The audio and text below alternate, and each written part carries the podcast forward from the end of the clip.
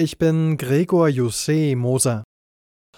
Bundesverteidigungsminister Pistorius sieht die russische Veröffentlichung eines Gesprächs deutscher Luftwaffenoffiziere als einen Angriff zur Desinformation.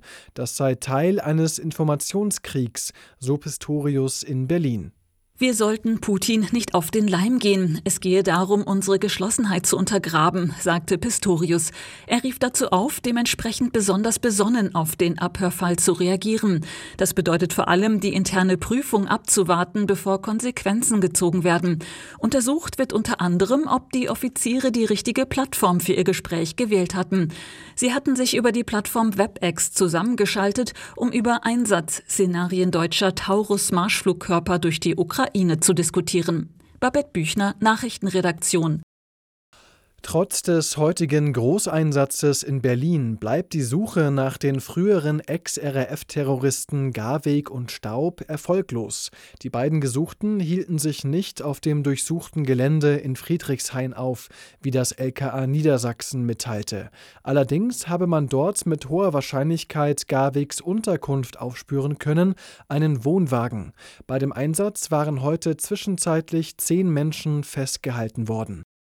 Die Schweizer haben bei einer Volksabstimmung eine 13. Rentenzahlung pro Jahr durchgesetzt. Die Initiative von Gewerkschaften wurde mit 58,2 Prozent der Stimmen angenommen. Eine Sensation, denn noch nie seit Einführung des Initiativrechts in der Schweiz vor mehr als 130 Jahren ist eine linke Volksinitiative zum Sozialausbau erfolgreich gewesen. Bayerns Landwirtschaftsministerin Kannibar sieht das Konsumverhalten vieler Menschen kritisch. Der ARD sagte sie, wir hätten hierzulande die höchsten Durchschnittslöhne, würden aber verglichen mit anderen europäischen Ländern wenig für Lebensmittel ausgeben. Wörtlich sagte sie, die Deutschen fahren mit dem Porsche Cayenne oder mit dem Audi A8 zu Aldi und kaufen das billigste.